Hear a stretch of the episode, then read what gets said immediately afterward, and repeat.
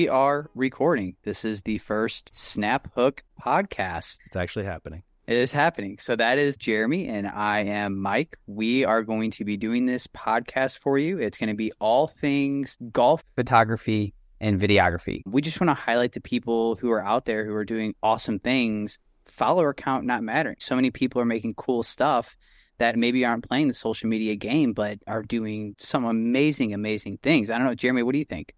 Yeah, all the time I see people. I think there's so many more photographers. It's easier to take pictures now. You can just get a camera and you can see what other people are doing. You can learn on YouTube and you can just get out there and take pictures. The more you take, the more you learn.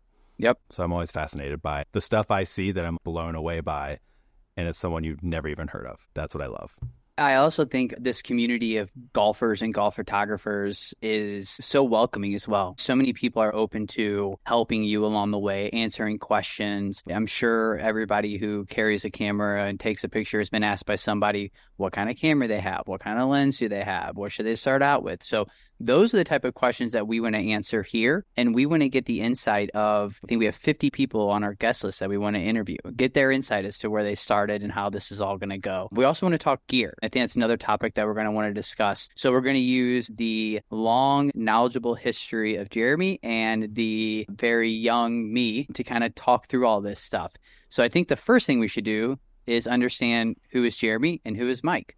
So let's go ahead and start with you, Jeremy. Tell us your name, your Instagram handle, and kind of how this all started for you. So I'm Jeremy Freeman. Most people would know me as Golf Ball Gallery on Instagram, which is just a bunch of pictures of golf balls, which can be limiting at times because I've made my page look so specific but also Jeremy Freeman Photo on Instagram. And I've been a professional photographer for 15, 16 years now. And most people in the golf world don't know that I worked for originally Turner Broadcasting, Warner Brothers Discovery now for the past 15 years. And I'm transitioning out of that and going into freelance and getting to shoot whatever I want. But golf is my passion. And golf is the thing that I do when I have free time. So at some point, I just started shooting more when I was playing and enjoying it. And the golf ball thing happened at one point. I was at my parents' house, their attic. They've been there for 40 years, 45 years and found my grandfather, who's passed many years ago, his old golf bag. And I never played with him. There were some old top flight balls in there, like nothing fancy.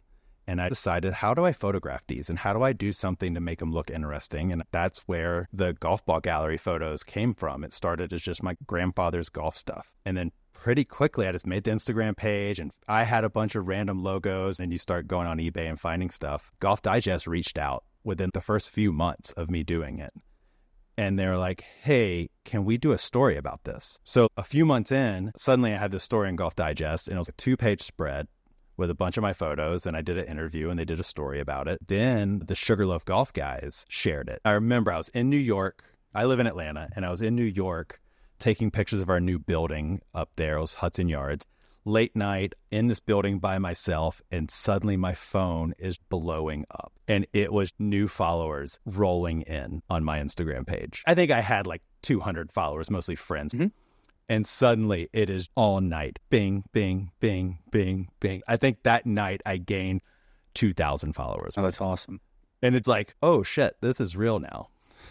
like, this is something that I'm just doing for fun and now people are really into it. But that was just my intro. I started meeting people like you and all these other people in the golf world. There's this whole community that we've made friends with all these people and played with, gone out and take photos with. It's such a good group. I remember Matt Cardis at one point when he was still doing his golf tour. He was in Atlanta and I just sent him a DM and I was like, hey, do you need a place to stay in Atlanta? He came and crashed here and we hung out for a week because I have a little Airbnb in my backyard. But photography for me, though, going back to just where I got into photography, I grew up doing it with my dad. Nothing exciting. My dad was a construction worker, but he always had a good camera and always had a slightly better camera than you would expect someone to have. We would just shoot all the time go on vacation, go to Bahamas or whatever, and just take pictures. And I never knew what I wanted to do with my life as far as work or anything. I went to college and I took a photography class in freshman year, and I was like, this is it. I want to do this. Then I went to school for photography and have a degree in it, which let me tell you, a degree in photography, pretty useless. Uh, what do you need a piece of paper that says I have a bachelor's degree in photography from the Art Institute? It does nothing. But then I became an intern at Turner Broadcasting. It's an interesting story. While I was in school, they had an editorial class, and I thought I wanted to do sports photography. That was what I was into. And most people in the class were going to their local high school game or little league. I called the Atlanta Braves and said, Can I get a press pass? Any game. Can I just get a press pass to come to a game? And they said, Yeah, we can give you one for a Wednesday night game. So I went and rented that giant white lens, 400 2.8, massive, and I'm in the dugout and I'm on cloud nine, so excited. And I'm shooting and learning all this stuff. And I start talking to this guy beside me, just another photographer there. There's always a few. Mm-hmm. And he's asking me questions. And later on, he gives me his card. He's like, Oh, if you need any advice, just give me a call. And it just said Mark Hill Photography. A few months later, I need an internship. And I call him. It turns out he gave me his normal card, but he was the head photographer at Turner Broadcasting. so I became the intern at Turner Broadcasting. This was 2005, I believe. I learned more in that internship about lighting. And that's where I changed. I'm going to be a studio portrait television photographer. But I thought never in a million years would I get that job. Mm-hmm. There's four staff guys that work there. So a couple years later, I freelance for them, I assist for them, help them with lighting, do whatever. And then one of the guys gets injured and broke his wrist, and they asked me to come fill in. While I'm there, one of the other guys gets fired, and I'm there doing the job. So I end up getting my dream job. That's awesome. And then suddenly I'm like, oh, wait, this is real. And at the time, we owned the Atlanta Braves. So I was shooting Braves games. I was doing portraits of CNN anchors. I'm doing all this stuff. And for 15 years, that's been my career. All I do is shoot stills. It can be anything from the match has been one of my favorite things I've been able to do in the past few years because my golf love came together with my photography love. Well, let's just um, clarify because you just didn't do any match. You did like the, I mean, the match. JT, Rory, Tiger, Jordan. Yeah. I mean, it was like the one. That was one of the greatest experiences in my life because not only was it go down and shoot these amazing people, but I'm the staff photographer for TNT. So I'm getting to go wherever I want. Because I had done a few of them at that point, normally if you watch a professional tournament, the photographers have areas they have to stay in. Mm-hmm. They're staying back. If you've watched any of the last five matches, you've seen me. Mm-hmm. Because the camera guys know me and I go wherever I can go to get the shot, and they're fine with it. Mm-hmm. So I've had this like huge luxury that I can run out there and get the stuff. Oh, I remember watching it and seeing you and taking pictures, being like, dude, there you are. And it was Cart, Tiger, and then there's Jeremy just right in the middle. You could spit on Tiger's ball, you'd be so close. I may have touched his putter to get a photo of it because it was half in the bag and I needed to get a shot of it. And for the record, he had the putter with no cover on it, just rolling down through there. Oh my God. Important lesson. It's a tool, not a treasure. It's an yeah. important it's an important lesson right there. There it is. So yeah, I've been doing this forever and now I get a chance to do whatever I want for a little while and try some different stuff. So one, do you remember the first time that we actually met? At the ringer. Yep. Yep, I was walking yep. with Tyson down hole four at Sweetens, and you were cruising yep. in the cart, and I had the photo where you just zoomed in on my ankles wearing my joggers, and that was the picture. Yeah, I was I'm thinking about that the right other now, day. I have made that your profile when you call me. That's the photo that comes up. Just the ankles, nothing else. Just the ankles. It's only ankles and a little bit of shadow. Perfect. That's amazing. I, I have so many questions. So as you're going through college and you're going to photography school, what was your thought process as far as did you ever think, what am I going to do with this when I'm done? What kind of career opportunities are out there? Am I going to try and be a National Geographic photographer? Am I going to try and work for a team? Did you think of, am I just going to be a freelancer, right? I'm learning all this stuff now, all these different avenues that you can go down as far as photography goes. But if you would ask me 15 years ago, I'd been like, dude, I don't know. I have no idea where that would lead you to. A hundred percent. And it's a joke that my dad makes all the time of that I went to photography school. And he's like, I don't know what you're going to do with that. He's like, I know people that are wedding photographers. I know, uh, which for the record, wedding photographers, good ones are amazing and can make so much money. And I respect them so much. Need to say that. What a It's grind. grind. It's oh. such a grind. But early on, everyone has that National Geographic phase. My first year of college, I was in Hawaii because I didn't know what I wanted to do with my life. And that's when the volcano was erupting and pouring into the ocean. And I would go out there early in the morning before the sunrise and take those beautiful lava photos. So everyone has that phase. But then I was like, I want to do sports. I always loved sports. I didn't know what it was. At the time, baseball was big to me. Golf was always there, but I never thought about it that way at the time. Then the more you get into it, the more you learn about commercial photography and doing ads and doing all this stuff that you get more control over it.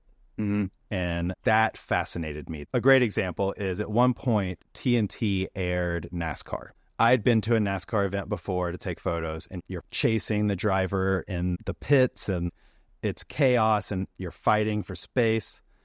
The next time I went, I'm set up to do portraits, and all these drivers are coming to me. mm So I don't have to chase them. They Mhm. come to me, and I take their photos because they need it for on air and all these other things. So that was where you learn you don't have to get narrowed into one thing, but I always liked having a little more say in what we did as opposed to just relying on what was happening. Mhm. That was always a big draw to me. But at the same time, there was a period where I almost became the Brave staff photographer. And now I know the person who does it, and he's so much better at it than me. I'm so glad he does it. It came down to my job that I ended up getting. But at the same time, the Braves were going to need a full time photographer because they had been sold off from Turner. And I was kind of in between the two. I'm so glad I chose what I did because anything like that, you're working crazy hours and weekends and everything. The only reason I wanted it is I wanted to one day get a World Series ring, Mhm. which my friend ended up getting one. That's awesome. when That is won. awesome. Yeah. That's so sweet. I mean, you've done some awesome stuff. Is there anything, whether it be sports or something else, that you would like to go and take pictures for, right? Whether it's a cricket game or a rugby game. Is there anything you're like, that, man, I would really love to give that a soccer game, right? Be awesome to take photos for the MLS team there in Atlanta. Anything of that nature, you're like, I'd really like to give that a go. It's weird. Over the years, like I said, I like to have a little bit more say in it. So the advertising side is way more interesting to me. And that's why I respect and I think it is a learned thing when you're a really good sports photographer that can cover a football game, MLS game, you're really good at anticipating the action Mhm. and moving quick. I think there was a time that I was better at that when I was younger. And now I'm over 40 and it can be grueling a little bit to do those games. hmm So I'm more interested in doing the photos with the star of the team for whatever ad that they're going to work on. I'd much rather do that and get something unique and interesting. And also, a big thing you can learn is sometimes you get this talent for a short period of time, but I've managed to get an extra setup and not just do the one that we need, but do like a cool portrait for myself on the side Yeah. that the, it's half the time ends up getting used because they like it. They want this, but then it's like, oh, well, what if we do this over here too? And the talent ends up liking that. That's awesome. Yeah. That's really cool. Nice. Well, let's pull this into the golf photography part of this all, right? So we've talked about your first job that you've got in the golf world. Have you gotten any opportunities from either courses or other companies or anything to do photography in the golf space specifically outside of the match, obviously? Yeah, I ended up through Golf Ball Gallery and what I did there. Penfold is a brand that's been around. It was around in the 20s, and I had a bunch of their older golf balls because it had a cool look to it. It had multiple numbers on it. It was unique at the time. Mm-hmm. The really old ones. Someone revamped that. I've connected with them. They needed some photography for different things. They needed lifestyle. They've done new bags and new golf balls, all sorts of stuff that they're coming out with. And it's more of a heritage brand. Mhm. Um, it's about the idea of what this look is. It's more vintage and more interesting. I've partnered with them to showcase their brand. And it's been fun to get out in fact, I have a shoot coming up in a couple weeks that we're going to go up to Sweetens and spend a couple days going around taking photos of all their new products coming out for next year. That's awesome. And then same thing for Beach Ratty. I did a couple custom logo balls for them because they didn't even have a logo ball. So I created one, making my look to it Oh, that's so cool.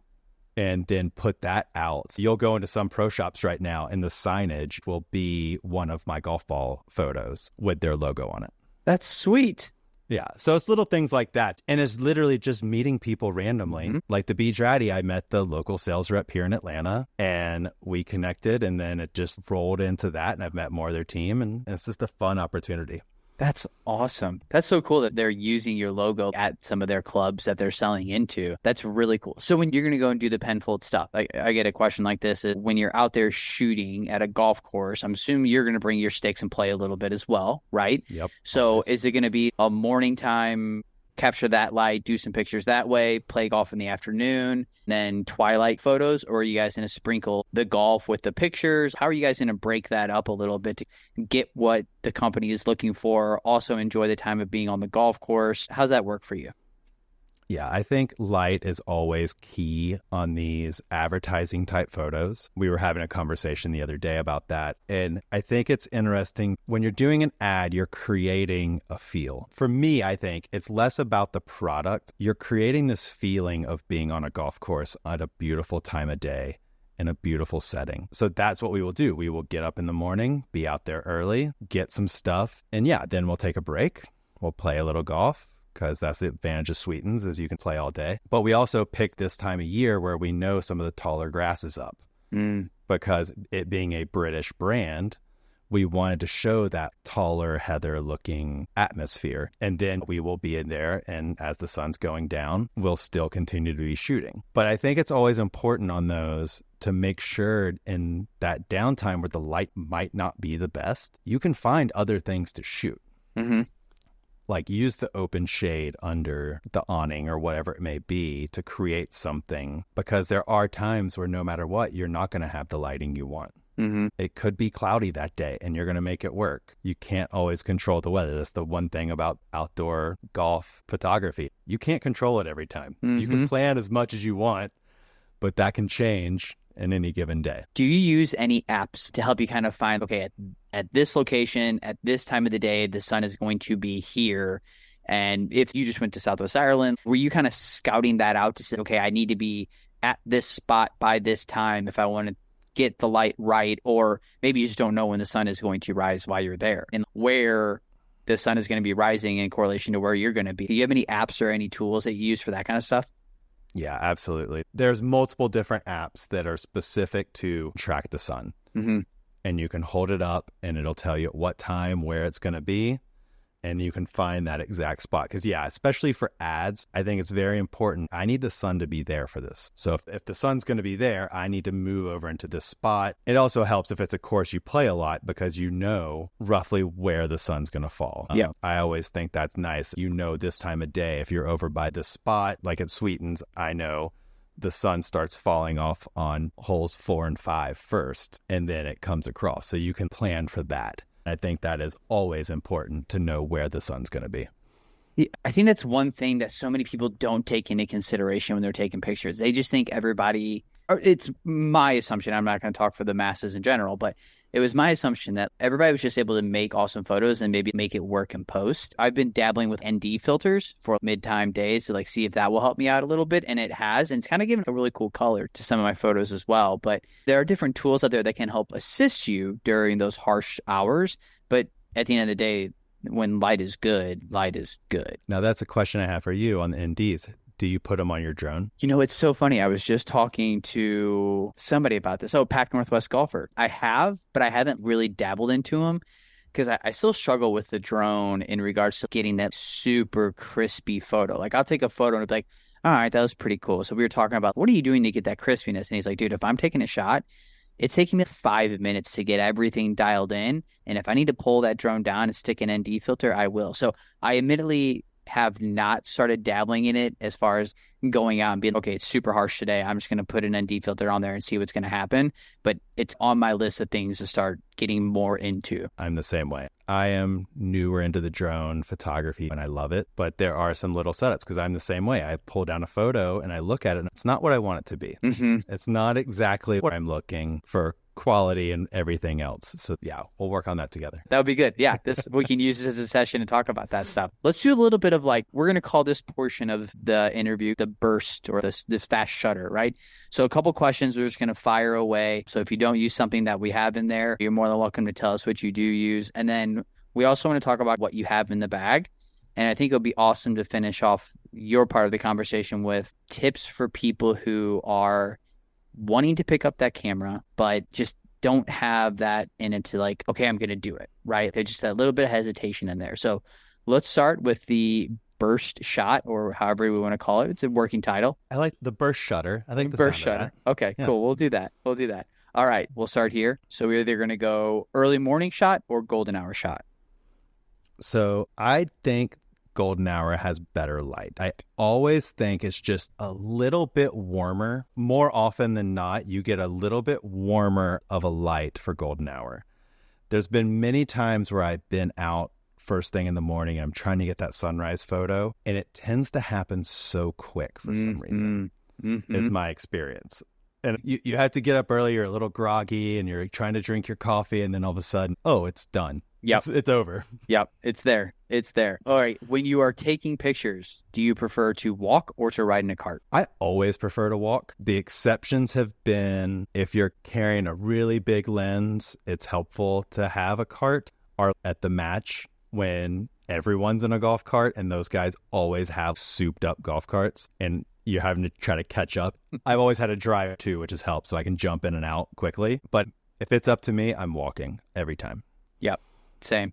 All right. Film or digital? So digital for the ease of it, but I love film. Yeah. I have this panoramic film camera that's very specific. It's 120 film and it takes this huge negative. It's probably six inches across, two and a half inches tall. And you get four shots of it for a roll of 120, which you would normally get three times that. Oh, wow. So what I love about this is you have to think about it. You you don't just sit there and fire off photos. You have to set it up, meter it right, wait for the light to be right, and then hit the shutter. So some of my favorite photos are that because I think it's meditative. It slows you down, Mm-hmm. and you have to take your time, wait for the exact right moment, and then fire it. Oh, it's like truly the art of setting it all up. I love that. I love that.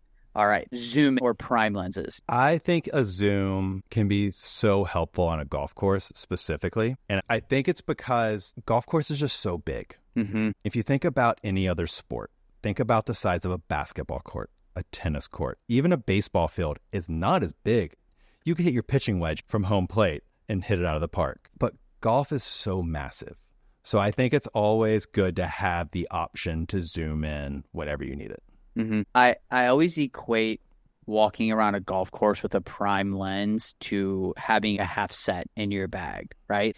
It forces you to get very creative as you walk around. And there are times where I'll hit photography slumps or I get super bored and feel like I'm just doing the same thing over and over again. And I'll throw a prime on and be like, okay, now I have to get creative. I can't just zoom in and get that flag that I want from 200 yards away. I got to figure out a way to get close, but take in maybe the rest of the scenery around me. But yeah, I'm with you. The the more zoom, the more reach, the better off. Real quick, that's going to segue perfect. I need to just go on this one because you were going to ask some little tips for new people. Okay. The prime lens is what I tell people to start with. If you can get a 50 millimeter prime lens and get really good with that, you can do anything Ooh. because what you just said, it teaches you to move. It teaches you to get in the spot you need to without relying on a zoom lens to get up close to something. It's easy to take a portrait of someone from far away and like mm-hmm. zoom in, but to do it with a prime, you have to get up close and personal with them. Yeah. I think that that is a huge lesson. And I've done that for a friend years ago that wanted to learn. And I was teaching him.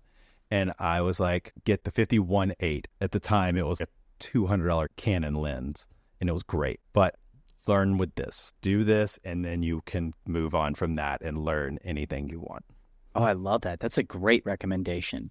That's a very good recommendation. All right. So the last one is depending on what you do, whether it's video or uh, photo, Lightroom or Lightroom Classic. I'm going to throw a curveball in here. And I use a software called Capture One.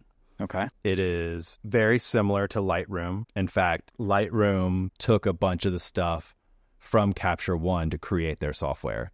It started off as shooting on set, tethered, your camera's connected to the computer, and you're seeing the photos come in right away. Now it's all about the same. Lightroom's caught up. But at the time when it came out, it was the best processing for color and everything else. It's just a comfort thing for me. It, I know how to use it. I could switch over and figure it out pretty quick, but I can run everything through there so quick without thinking about it. Mm-hmm. That's my go to. So Capture One. And then if I need to take anything in Photoshop after that, I will. But Okay. I try not to. Okay, I have not heard of Capture One, so that's a new one.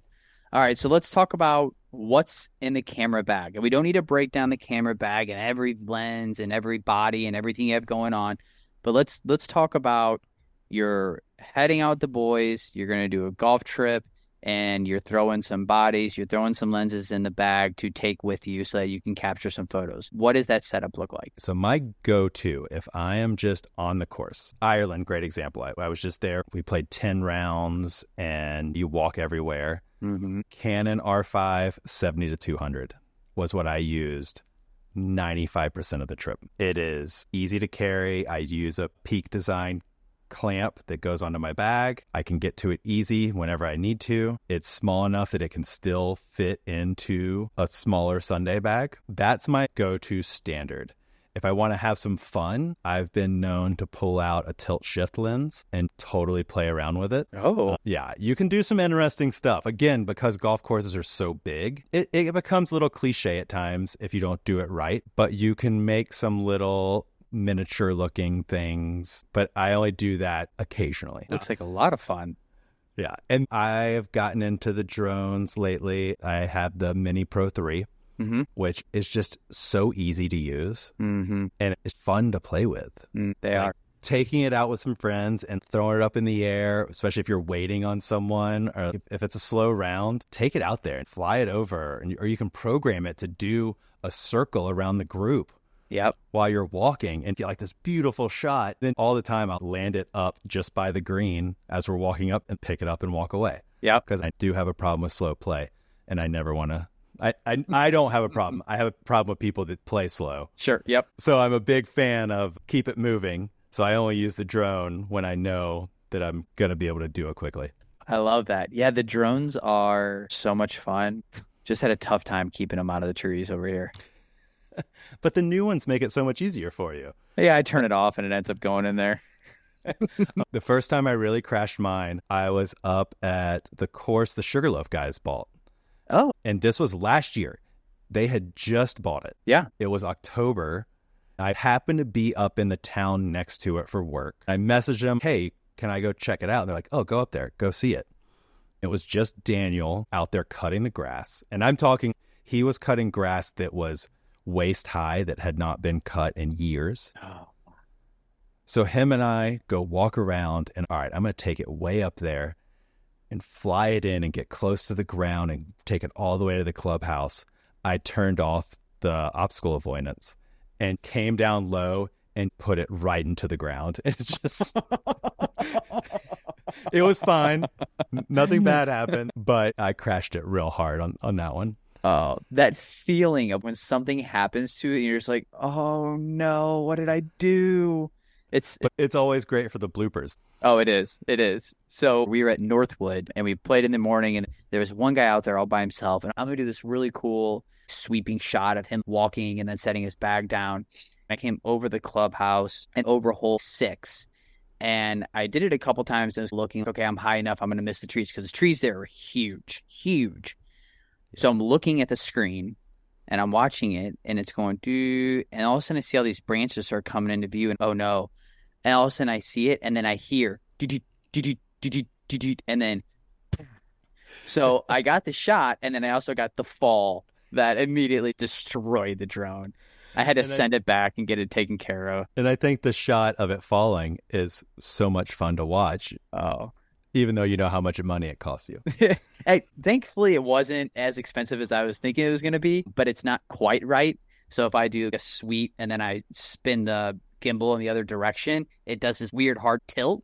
So I got to send it back and have them look at it again. Tough scene. Tough Yeah. scene. Hey, whatever So- it takes to get the shot. Right? All right. Last question for you. All right. Inspire somebody to pick up the camera and start shooting. What tips for aspiring photographers? Tell somebody why they should pick up a camera and start shooting. Let them know how to get started with this? I think the most important thing is it's so easy now. If you look at how many photos have been taken, and the iPhone made a huge difference in the world, but there's some crazy stat that I'll have to look up, but it's like the number of photos taken before the camera phone and point and shoot cameras were made. It was like every day since the iPhone was made, that many photos were taken again. So there's nothing stopping you from doing it. I love having a photo of my buddies from a golf trip. And to have those memories to look back at, like my Ireland trip that I was just there with three other friends, and to look back at those pictures of us together, it's the best way to remember that and have that picture hanging on your wall or send it to them on their birthday and laugh about it. And remember when we did this and it's just mm-hmm. like such a great time. You can learn so easily these days. You can watch a YouTube video. The more you do it and the more you see a photo and you're like, how did they do that? You can figure it out now. Mm-hmm. I think it's important to try it. Ask people for advice all the time. I've been doing this for 15 years, longer than that. And I learn stuff all the time from people. I have photo assistants that I've worked with for so long that these people set up lighting for movie posters you've seen and all this different stuff. And every time I learn something from them. And I think that that's the most important thing is don't be afraid to ask questions. Don't be afraid to just keep trying, but just don't play slow. that is a huge part of it. A huge part of it. That was awesome. Well, Jeremy, that was Ooh. good. That was real good.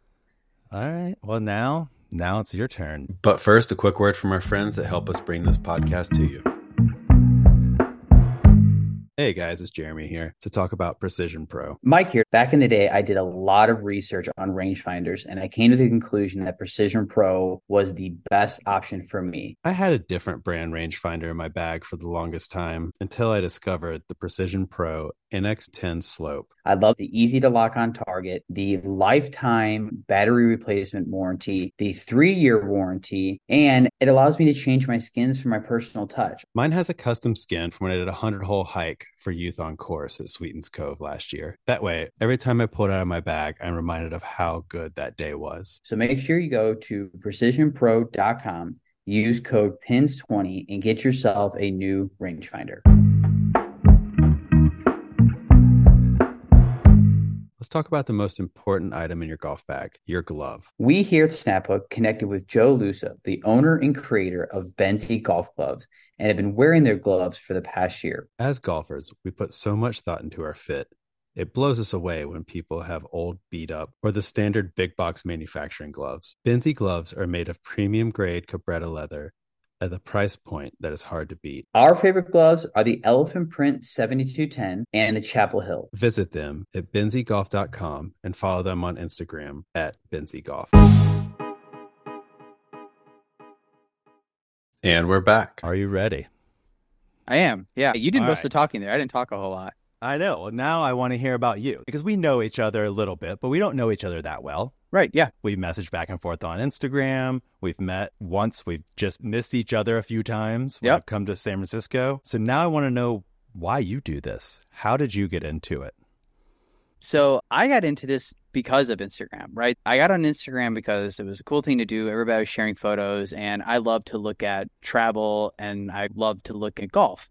I saw everybody taking photos, and I thought to myself, I can do this, right? It started with the iPhone, snapping with the iPhone, oversaturating everything, looking like just utter trash, filters, whatever. It was terrible. Then I went and I played a round of golf at Pinehurst, and I was talking with Christian Hafer. I was asking him, where do, where do I start? What, what am I supposed to do here? And he's like, go buy this camera. It comes with some kit lenses and then just have fun that way. So, okay, I did that and I was getting comfortable. And then I was like, why does everybody else's photos look so good? Right? I, I don't understand. I'm sticking this thing on auto and letting this just fire away and go. That's when I moved out to California. I have all these beautiful places to play golf. I'm going to go get a lesson or take a class and actually learn what am I doing with this camera? How am I supposed to use this thing? What does F mean? And you tell me I can't just take my ISO and bump it up to 3200 and make it lighter that way. So I was learning through all that and I, I learned a lot from the class. It was once a week for three weeks and I learned some really cool stuff and started learning. You throw stuff in Lightroom Classic and you can edit that way. And that's an evolving thing as well. I'm watching YouTube videos all the time. I'm reading an article. It's try this, do this, throw the highlights down. Let's maybe bump the exposure up or down, whatever I'm looking for. And we'll start working with it that way. Then try messing with colors a little bit. Don't be afraid to throw a little saturation on there. So it's been this evolving thing. But I think one of the things you came back to and said is I wanted to ultimately take pictures so that I could capture and share all the cool places that people can aspire to go to or maybe never have the chance to go to and see those type of places right? That's the reason i'm looking at other people's pictures to say where's the next place i want to go if i know that i'm never going to be able to play golf in new zealand? I want to see what new zealand golf still looks like. That's the reason why i started picking up a camera and and shooting away and taking pictures. And i've gotten friends to do the same. And i have buddies who are like hey no camera today. And i'm like okay cool man. I'm fine with that I respect that. I I totally respect it because it can do two things. It can affect your game. Yep. And sometimes when you point a camera at someone, they can sense it. Yep. Oh yeah. And especially if you're playing a match, maybe if there's money on the line. Yep. They feel the pressure. Yep. They do. Yep. Yeah. So where did you take classes at?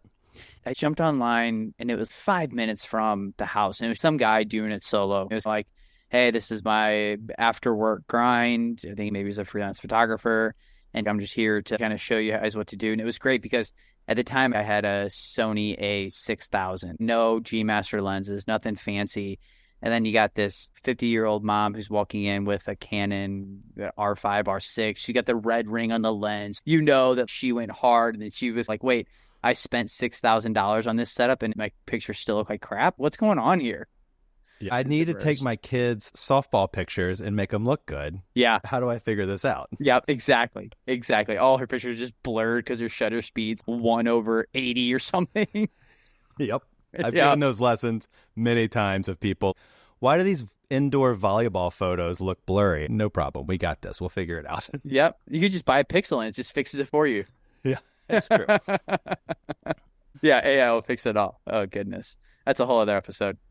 So, who was your inspiration? Seeing things on Instagram obviously inspired you to pick it up. Was there anyone, you mentioned Hafer, but was there anyone else that was like, this is what I want to try to emulate and then go beyond? Yeah, I think it's all the photographers that we all know, right? Hafer, Walton, Marsh, JP Ogpen, Ali, you know, those guys. And then Matt Hahn, for instance, he hasn't technically been doing it that long. And he comes up and I'm still pulling inspiration from so many people, but I'm still not the photography junkie that knows, oh, this photographer took that photo. And I haven't gotten to that point yet. I can still find pictures where I'm like, I think maybe Hahn took that photo. And I'll DM be like, dude, your photo? And he's like, yeah, that's fine. I'm like, okay, that's cool. But yeah, it was just those guys, like the people that I was having conversations with via DM were also the same guys that were helping me through the journey. And those were my people of inspiration to be like, yeah, I want to take a photo of that level. That's really cool. I, I don't want to do that photo, but I want to take a picture like that photo. And I think that's always the case. And that's something that happens always. I don't want to replicate it, but I want to take inspiration and emulate and be at that level, is mm-hmm. I think mm-hmm. a good way to, to look at it. Mm-hmm. So, at what point have you started to transition it from just a hobby to maybe it's a little bit of an actual job at times, even a little freelance, or is there any of that going on? There is. And it's funny because it started because I didn't want to pay for golf.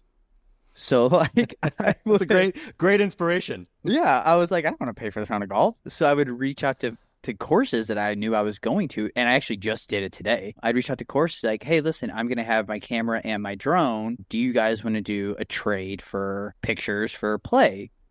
And admittedly, there's a lot of denial. And there are times where you do get a little hurt by like, dude, what's going on? How come I, I can't get this? They're picking this person over me. Come on. They're not that much better than I am. And there are the ones that hit. And the ones that hit, for instance, shout out to Stonebrae, who's out in my area, David McLay Kidd course, absolutely fantastic. You appreciate those people and that place so much more because I reached out and was like, hey, here's a deal. And they're like, yes, we know who you are, humble brag um, yeah, and we love what you do. We want you to come out, and from that day forward, it's been you know you have free range to do whatever you want. You want to fly the drone, fly the drone. You want to get here at five o'clock in the morning before the sun's here, get here at five o'clock in the morning. You want to stay here when the light drops and it's dark, and you want to do something cool, do that. So I, I appreciate that team and that place so much because they let me experiment and refine this photography craft. But yeah, that was the main driver. I just didn't want to pay for golf. And the same thing with other things. I don't want to pay for clothes. I don't want to pay for clubs. Hey, somebody want to like pay for this for me and I'll, I'll take some pictures and it hits, but it's very rare that it hits as often as it seems to be made that it does, right? Yeah. Well, now our goal is we're going to take you to the next step. We're going to get them to pay you to do that. While we're doing this, it's going to be part of our growing process together because the stuff is good. So we're going to get them to not only do that and let you come and play, but we're going to get you paid on top of that. Oh, I think uh, that's what we're moving towards. We've, we've gotten some of those. There have been some checks that have come in. Hey, this is pretty cool little side grind, but you know, we need to get to the point where somebody's let us give you all the photography stuff you need and, you know, long term goals. You got to have long term goals here. I agree. I think that's a that's a good thing to look forward to. So what's been one of your favorite shoots that you've done? Oh, I went out to Paa-Ko Ridge last year. And my first time ever playing golf in New Mexico, my first time seeing that golf course.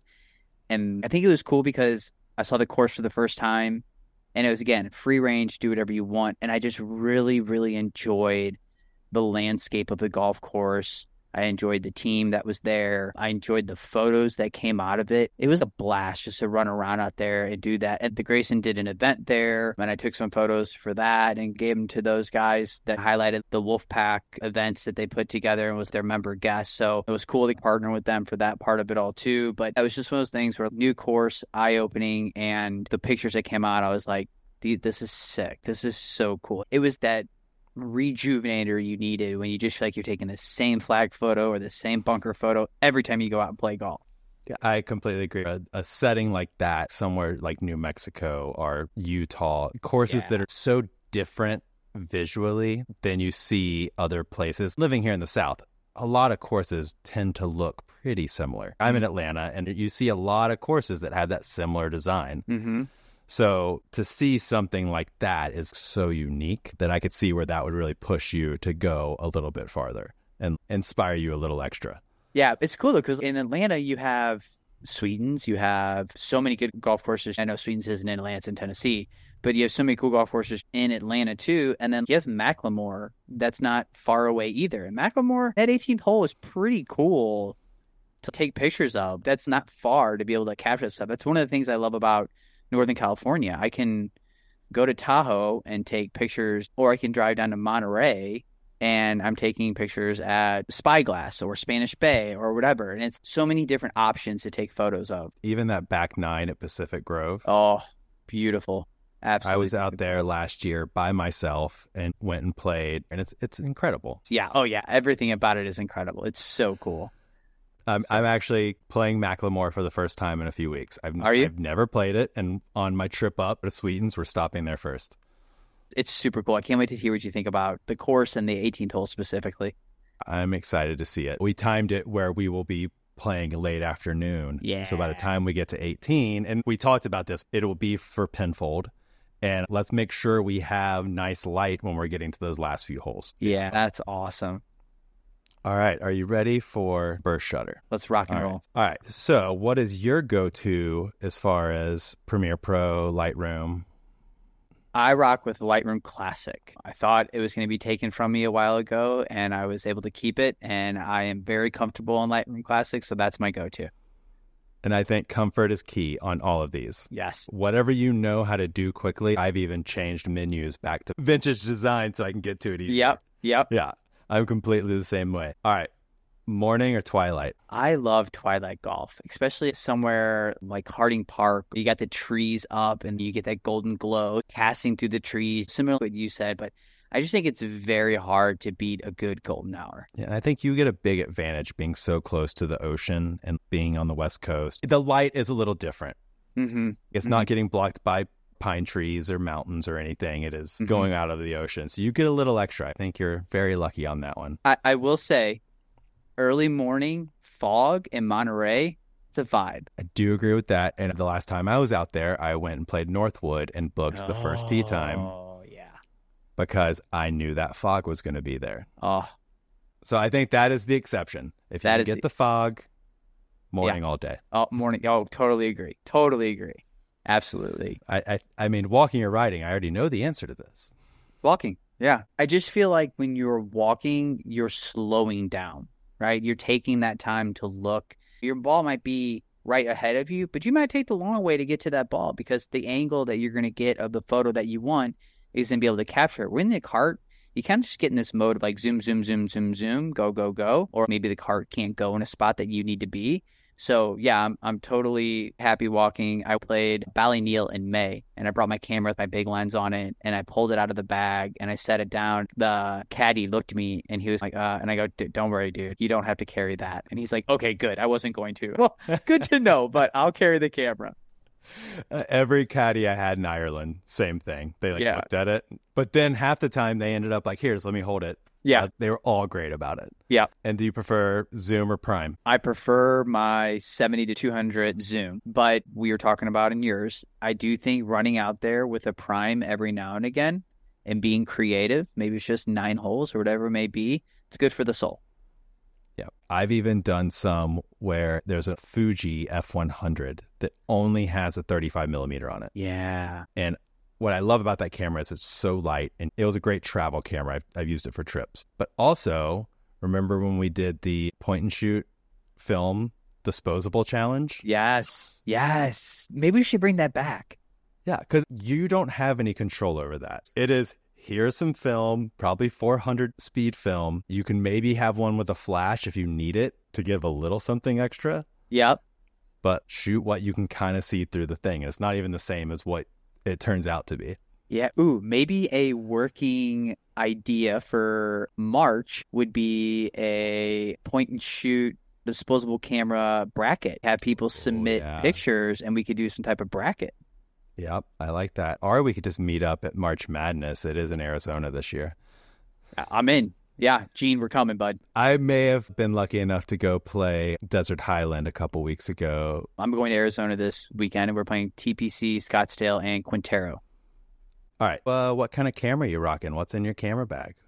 So yeah, in the camera bag, I have a Sony A7 III that I actually bought from Keith Lally. Shout out Keith for that. I recently got a 70 to 200 2.8 G Master, which has been so good and then I bought a Polar Pro ND filter for it. You know, I'm sucker for the name, so Peter McKinnon brand. So I've been rocking that. That's my go-to that I always have with me. And then I have the DJI Air 2S drone. I've had that one for a while.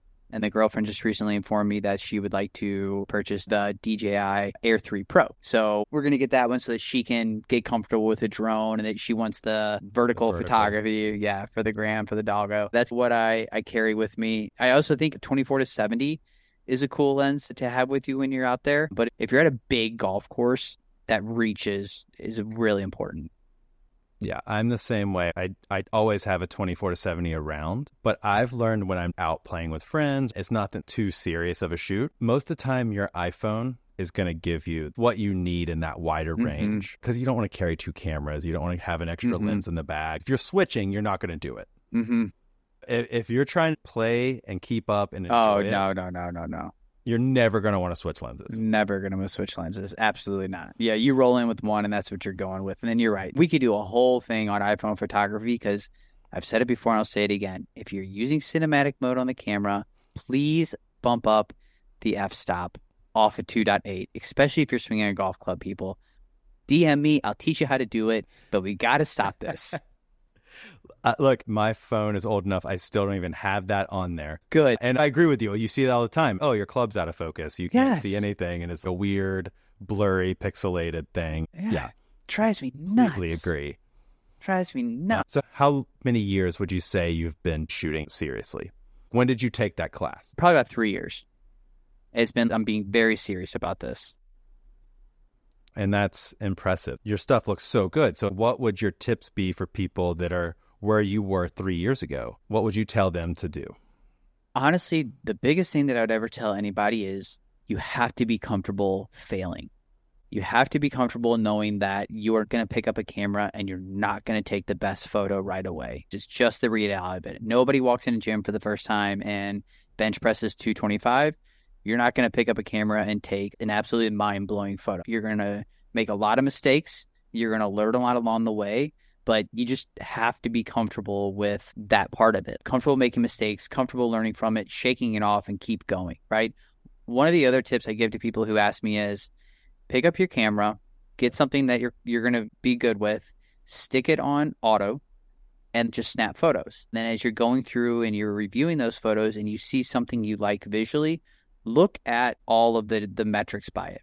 What was the shutter speed? What was the ISO? What was the aperture? And then note that. Okay, with this, I took a picture of the flag and I got f 25 or whatever, and everything is really in focus. I really like that look. Okay, well, note that so that next time you go and you're now shooting on manual, you know how to flip and adjust and get that going and how to go back and forth. So that's my biggest thing is don't be afraid to use auto, review what you're looking at, take your time, slow down, make sure that what you want is in focus when you push that button, make sure the frame is right. Composition is key. People love the composition of the photo. That's the most important part.